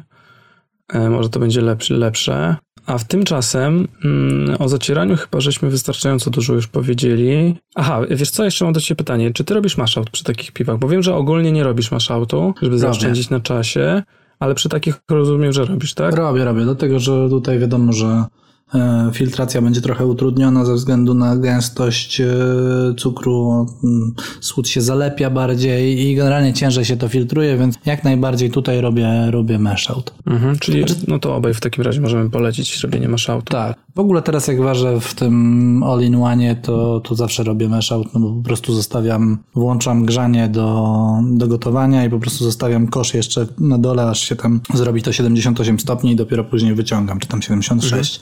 Dopiero wyciągam to muto, więc ostatnio robię ten mash out, ale dlatego, że on mnie nic y, czasu nie kosztuje, nie? Jasne, jasne.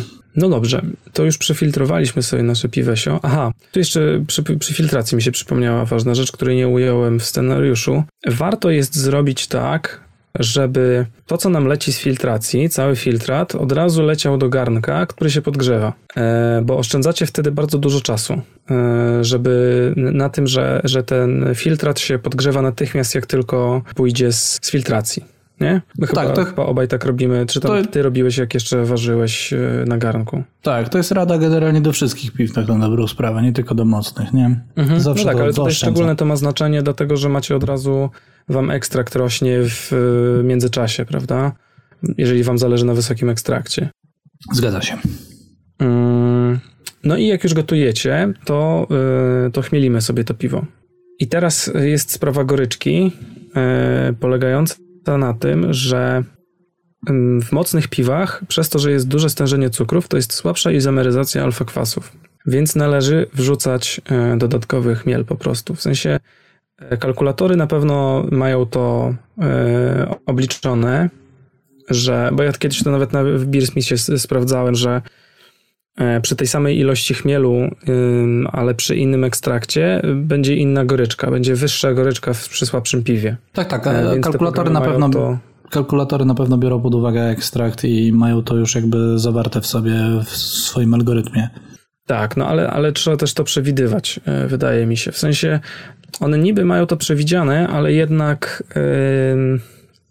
chyba się zgodzisz ze mną, że odczucie tej goryczki, nawet przy na przykład, nie wiem, powiedzmy 80 ibu, przy 10 plato i przy 25 plato jest kompletnie inne. Ja zdecydowanie się zgadzam. Generalnie uważam, że te mocne, mocne piwa, powiedzmy 25 plus, ciężko jest przechmielić na goryczkę.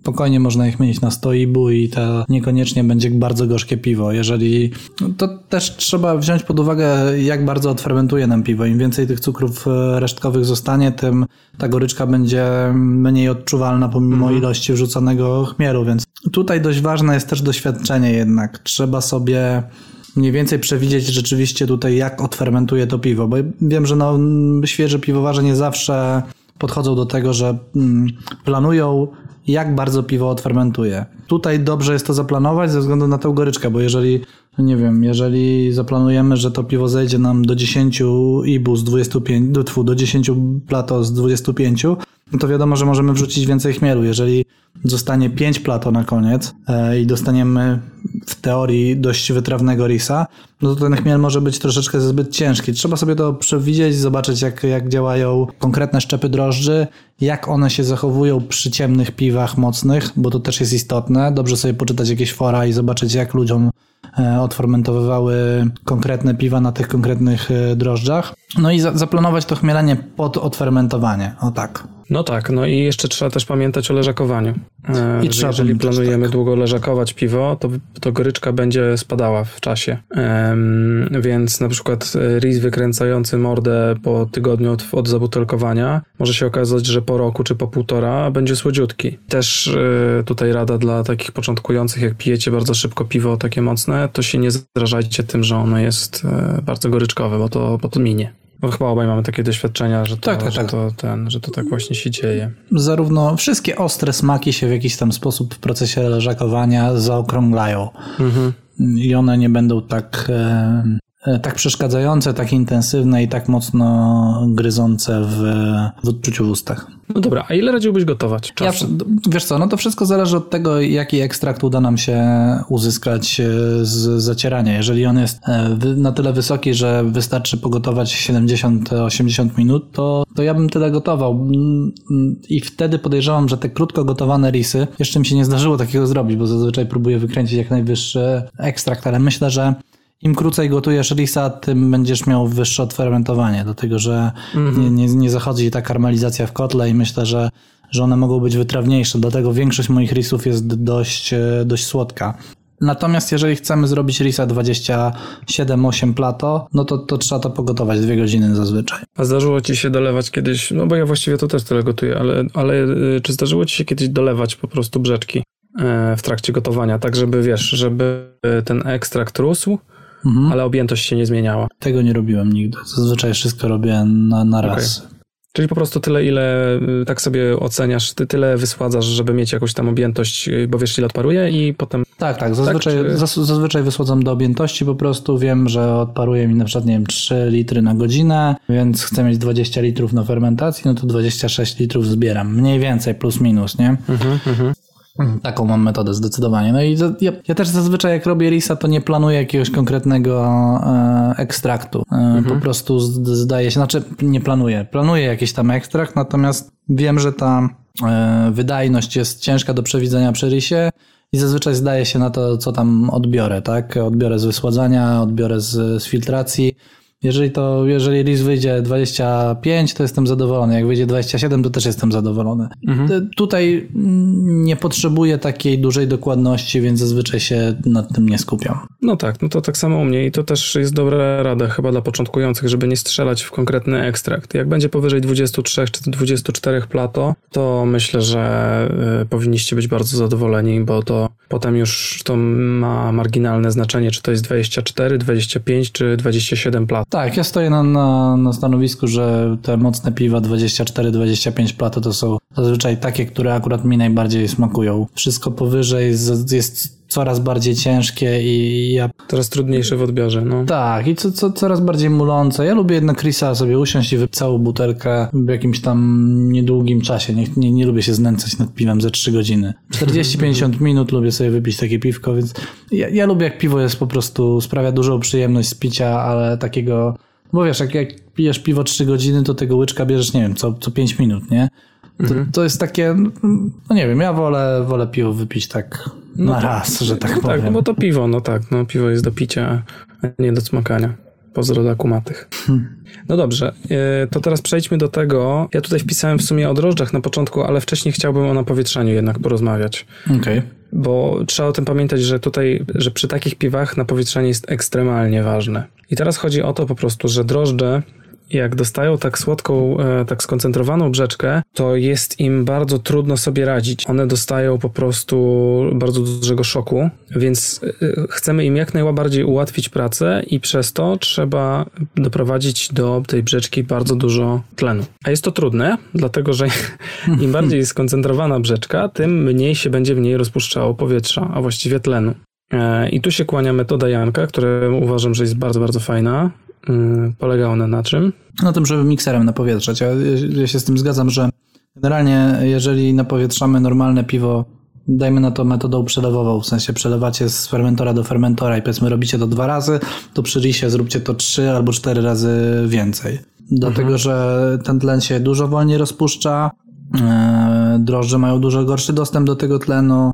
Generalnie ta, to, co mówiłeś, e, gęsta brzeczka z dużą ilością cukru, to nie jest po prostu sprzyjające środowisko do rozmnażania się drożdży. E, Fajną techniką też jest e, coś takiego, co mm, stosują niektóre browary komercyjne przy bardzo mocnych e, piwach, a mianowicie napowietrzanie już po zadaniu drożdży. Czyli napowietrzacie najpierw, zadajecie drożdże i po e, 8 do 12 godzinach od zadania drożdży napowietrzacie jeszcze raz. E, I teoria mówi o tym, jak ktoś chce o tym poczytać, to jest w książce Yeast e, Chrisa White'a i Jamila Zajna szefa. E, ta metoda mm, jest fajna, dlatego że dostarcza po prostu dodatkowego tlenu jeszcze, jeszcze drożdżom, takim, które już się zadomowiły w środowisku.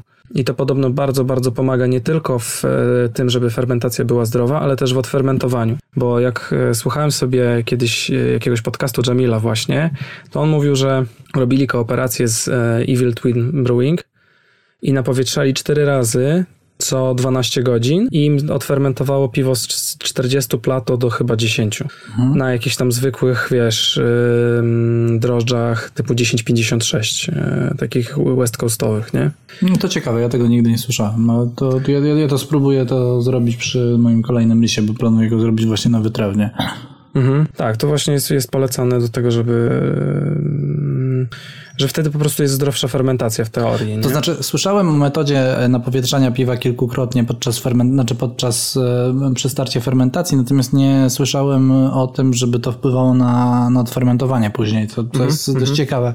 W ogóle taką metodę kilkukrotnego napowietrzania, czy tam dwukrotnego napo, napowietrzania stosuje się też przy lagerach często. E, Tak. Zresztą chyba e, jeden z lepszych, ale jeżeli nie najlepszy piwowar, który robi lagery w Polsce, czyli Mariusz Bystryk, on na pewno dwukrotnie napowietrza lagery swoje w domu. Tak, na 100% mi też o tym opowiadał. No, no właśnie. On, on zadaje drożdże na powietrze i po 8 godzi- godzinach drugi raz je, je, je też miącha. Ja nie pamiętam w jaki sposób on napowietrza, ale na pewno robi to dwukrotnie.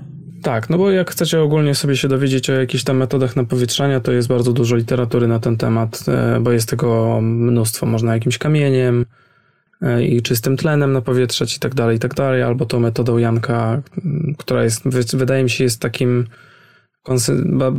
jest konsensusem pomiędzy pracą, e, wydatkami, znaczy nakładem pracy, nakładem finansowym e, i nakładem finansowym, tak? Że, że jest prosta, łatwa i przyjemna, a przy, przy okazji wydajna. Tak, i prawie każdy ma w domu, no każdy prawie w domu ma taki blender albo coś po, podobnego, Tak. więc albo wiertarkę, którą może nałożyć jakieś, e, jakieś mieszadło, którym też będzie mógł e, napowietrzyć. Więc jest to właściwie darmowa metoda, nad którą nie trzeba spędzić dużo czasu. Nie ubrudzicie sobie mm, pół kuchni, nie, nie musicie mieć jakichś węży dodatkowych, dezynfekować tego. Jest dość prosta po prostu, no. Mhm. E, czyli pamiętajcie o napowietrzaniu. No dobrze, a teraz jak o napowietrzaniu, to jeszcze porozmawiajmy sobie o tym, jakie drożdże. I jakie ty byś drożdże zastosował? W sensie, czego byś szukał w drożdżach, jeżeli chodzi o mocne piwo? No przede wszystkim tolerancji na alkohol, to, to, to myślę, że to się samo przez się na, nasuwa. E, prostoty w obsłudze, w sensie Ja do risa raczej brałbym pewne drożdże, które nie produkują dużej ilości estrów i które nie produkują dużej ilości siarki. Takie, które po prostu współpracują z piwowarem, mhm. które dobrze też znoszą dość niskie temperatury, bo, bo o tym też zaraz powiemy, jak fermentować. No myślę, że myślę, że to. No, no i chyba. No, powiedz. Uciekło mi, mów. No i, no i gęstwa, gęstwa. To, a, to jest mm bardzo ważne, żeby to była tak. gęstwa, a nie żeby to były drożdże z paczki albo drożdże ze starteru. Tak, tak, zdecydowanie. Jeżeli nie macie dostępu do, w sensie jeżeli nie robicie często piwa, to spróbujcie znaleźć jakichś okolicznych piwowarów, którzy będą w stanie się podzielić z wami gęstwą, e, bo użycie gęstwy drożdżowej do mocnego piwa jest nie tyle wskazane, co nawet trzeba tak po prostu zrobić, no, bo, mm, bo to jest zdrowsza fermentacja wtedy, bo drożdże są przyzwyczajone do środowiska alkoholowego, do tego, że jadły cukier przed chwilą i są po prostu w pełnej gotowości do, do, do tego, żeby przefermentować e, brzeczkę. Dużo świeżej gęsty, po prostu. Tak. E, polecamy korzystać, znaczy ja polecam korzystać z, kalkulat, z kalkulatorów do gęstwy, e, szczególnie Mr. Malty. .com. Okej. Okay. Ja wiem, że ty masz. Nie, no ja po prostu wiem, że ty masz swoje, e, swoje myki. To są jakieś moje, to są moje przyzwyczajenia jakieś tak. wyrobione na, na ten, ale jeżeli ktoś e, nie ma takiego doświadczenia albo nie, nie, nie obserwuje tego, to kalkulator jest jak najbardziej ok. Ja bym dał po prostu trochę więcej niż, niż w kalkulatorze, ale to, mhm. to jakieś tam um, moje przemyślenia, nie? To chyba o drożdżach Dobra, powiedz mi jeszcze nie? tylko, e, no. właśnie chciałem się cię jeszcze zapytać, do English Barley Wine'a, jakie byś dał drożdże? Nigdy nie robiłem no English ciekawe. Barley Wine'a, natomiast mhm. bardzo fajnie mi wychodził e, Reese i generalnie takie słodowe piwa na e, Dennis Favorites z Wajesta, to jest 14,50. Okay. To są moim zdaniem fajne drożdże do, do mocnych, bo one zostawiają fajną słodowość, bez takiej chamskiej słodyczy, bardzo fajne drożdże do słodowych piw. No większość mocnych piw to, to są y, piwa słodowe raczej. Na pewno zorientowane na słód.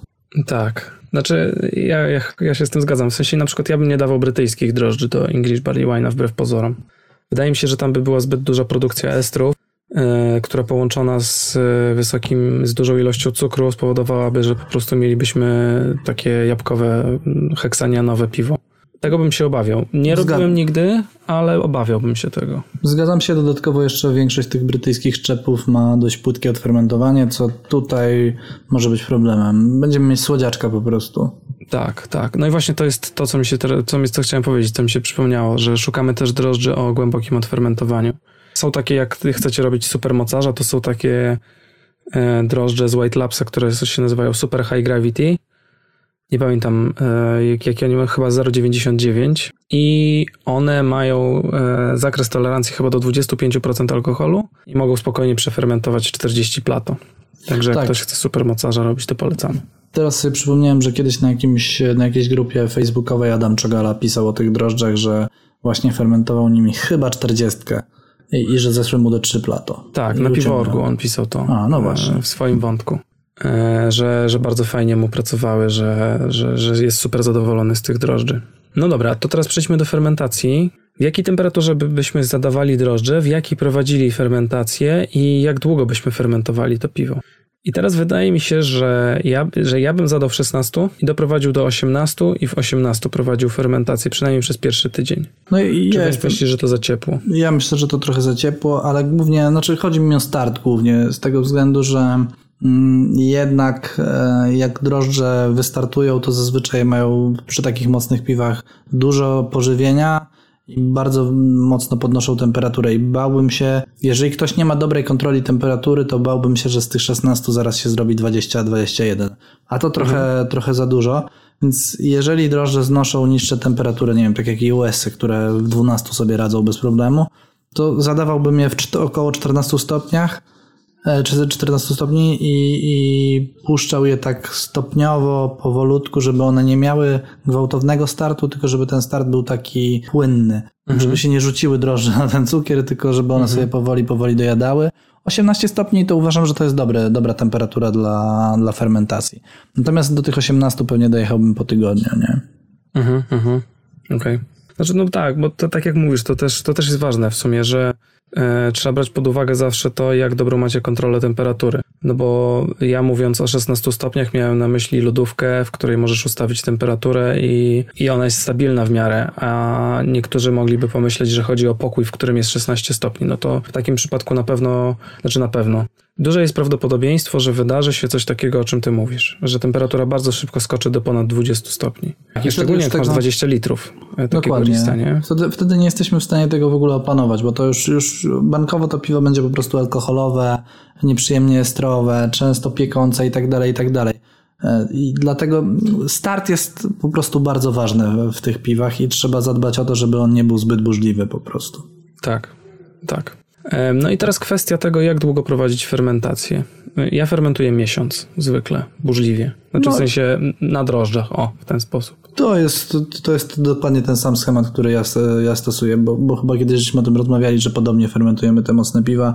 Ja robię miesiąc, e, miesiąc burzliwej, miesiąc cichej. Taki, tak, taką mam zasadę zazwyczaj. Tak, to tak samo jak ja. Później jeszcze miesiąc w butelce i właściwie wtedy, wtedy zazwyczaj już otwieram pierwszą butelkę po miesiącu, żeby zobaczyć jak ono smakuje w pierwszej fazie. Mm, I polecam, polecam to bardzo, bo, bo zazwyczaj wychodzą piwa dofermentowane. Nie zdarzyło mi się jeszcze, żebym miał risa przegazowanego. Nie zrobiłem ich też dużo. E, Berry Wine też nie był przegazowany. Quadruple mi się przegazowywały, ale to, to inna para kaloszy, bo to też trochę mm, trochę inaczej e, fermentowałem te quadruple. Tam porobiłem parę błędów. W sumie mogę powiedzieć o tym, bo to, to jest No, no, też jakaś nauczka, no, dlatego że czytaj. e, quadruple trzeba, generalnie wszystkie belgijskie piwa raczej trzeba fermentować troszeczkę cieplej niż, e, niż risy czy berli wine'y. Więc ja tam puszczałem zazwyczaj wysoko te, te quadruple do 25 stopni nawet. I później ta temperatura spadając e, usypiała drożdże. I często nawet te dwa miesiące w wiadrze nie wystarczały do tego, żeby one dojadły mm, do końca. I często te, te, te moje quadruple, nie zrobiłem ich też dużo, chyba z dwa albo trzy, e, ale wszystkie były przegazowane. I musiałem je odgazowywać albo nalewać na kilka razy, żeby je odgazować mm, w, w szkle, więc, więc trzeba uważać, uważać na to zdecydowanie. Mhm. No i tutaj się kłania właśnie kwestia butelkowania, o której znowu nie wspomniałem w tym naszym scenariuszu. E, Ale to jest ważna sprawa. Czy dodawać gęstwy, świeżej gęstwy do butelkowania? No bo to piwo spędza w wiadrze dwa miesiące. E, Miesiąc na drożdżach i miesiąc potem na cichej. I tu jeszcze tylko chciałem wtr- wtrącić, że naprawdę warto jest miesiąc potrzymać na cichej, żeby wszystkie syfy opadły na dno, żeby to piwo było ładne, klarowne i żeby łatwo dało się je oddzielić od e, resztek wszelakich, które zostaną po fermentacji. No ale czy warto jest dodawać gęstwę drożdżową do butelkowania mm, takiego piwa? I ja uważam, że nie. Mhm. Ja też ty? stoję na tym stanowisku, że nie. To znaczy inaczej. Pytając jakichś doświadczonych y, piwowarów na początku mojej drogi, wszyscy zalecali mi, y, żeby nie dawać tych drożdży, że, że nie ma takiej potrzeby. Y, Na przestrzeni w tej chwili już 22, 222 warkach ym, nie zdarzyło mi się, żeby piwo mi się, nie, raz mi się zdarzyło, żeby piwo mi się gazowało 4 miesiące, ale się nagazowało ostatecznie. Natomiast wszystkie inne standardowo po, po tym miesiącu były już nagazowane. E, Więc biorąc to pod uwagę, ja bym, e, ja bym nie dawał gęstwy. Tak, ja też jestem za tym, żeby, że, że wystarczy po prostu e, postępować jak z normalnym, lżejszym piwem i wszystko się bez problemu powinno nagazować, jeżeli przeprowadziliście oczywiście fermentację prawidłową. To w ogóle takie drożdże, jak, jak jeżeli komuś strasznie zależy na tym, żeby robić tą fermentację w butelce z nowymi drożdżami, to są takie dedykowane do tego celu e, z Fermentisa, one się F2 nazywają chyba, których się powinno dawać bardzo, bardzo mało.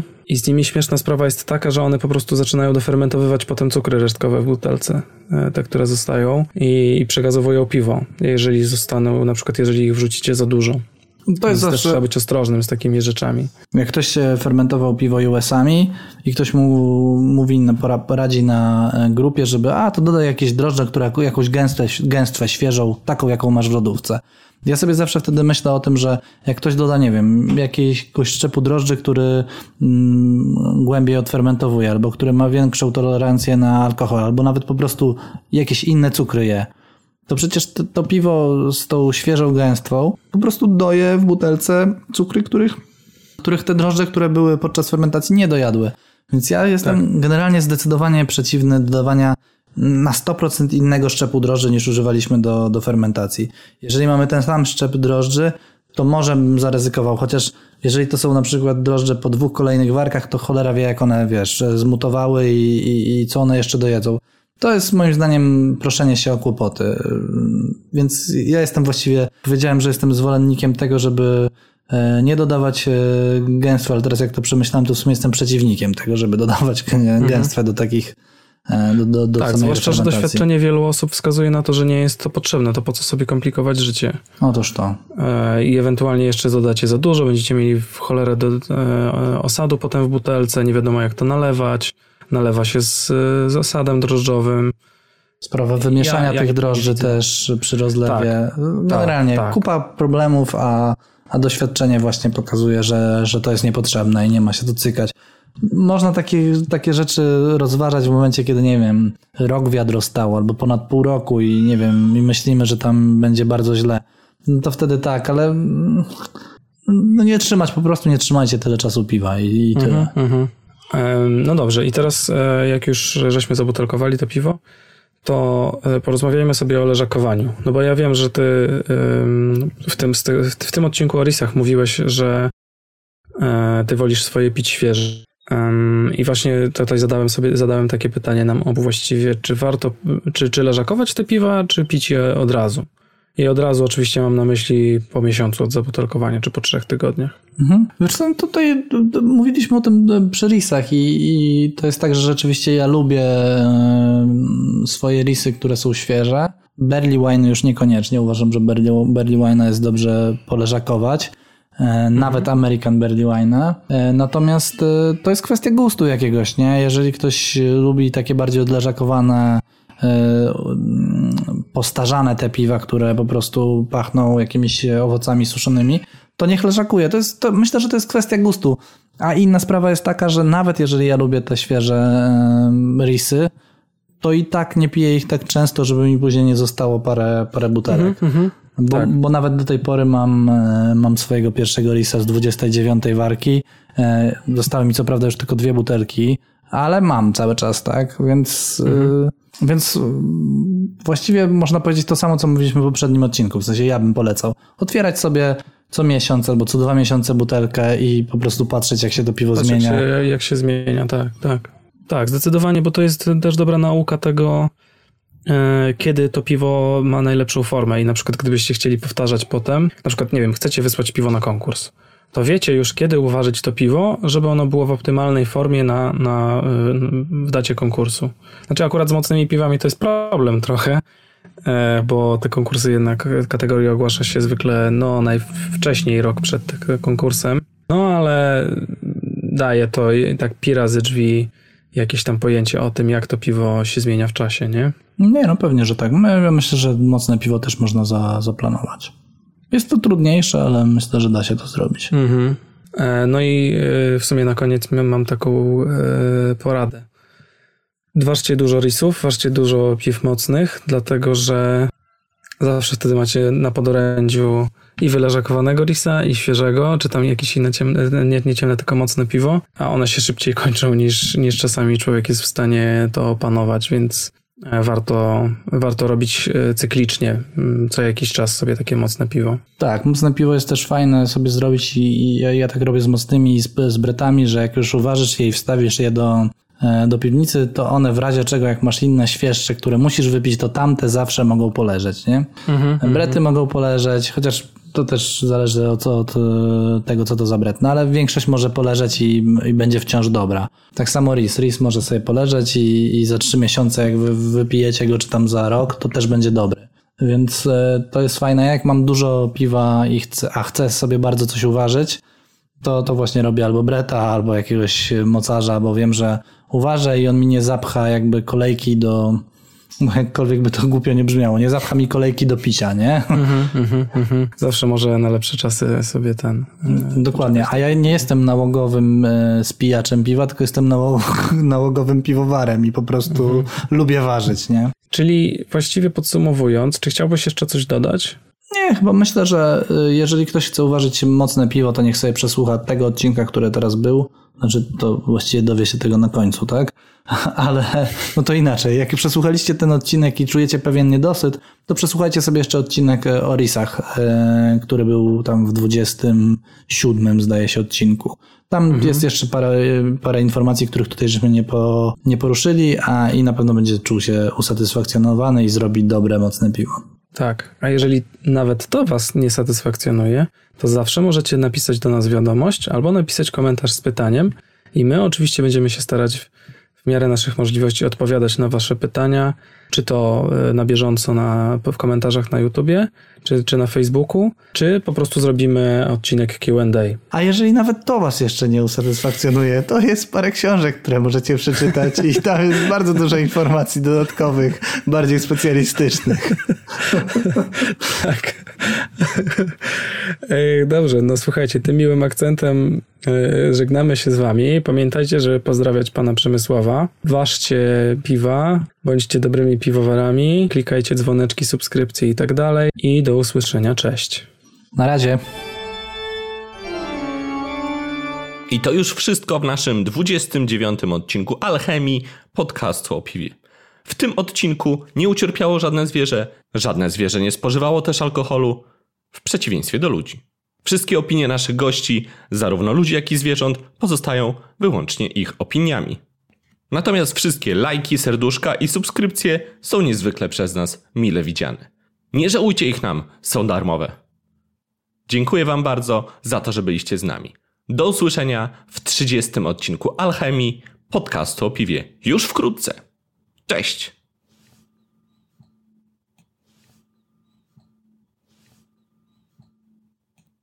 Już aż takie śmieszne nie było. No i teraz będziesz na końcu alchemii. Nie, już, już wystarczy.